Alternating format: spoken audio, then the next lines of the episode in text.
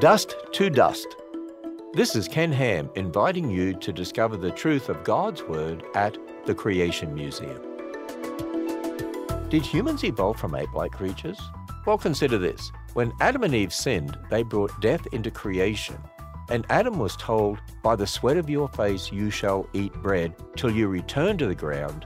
For out of it you were taken, for you are dust, and to dust you shall return." You see, God created Adam from the dust of the ground and gave him the breath of life. Once death entered creation, God reminded Adam that he was of the dust and he'd return to that very dust.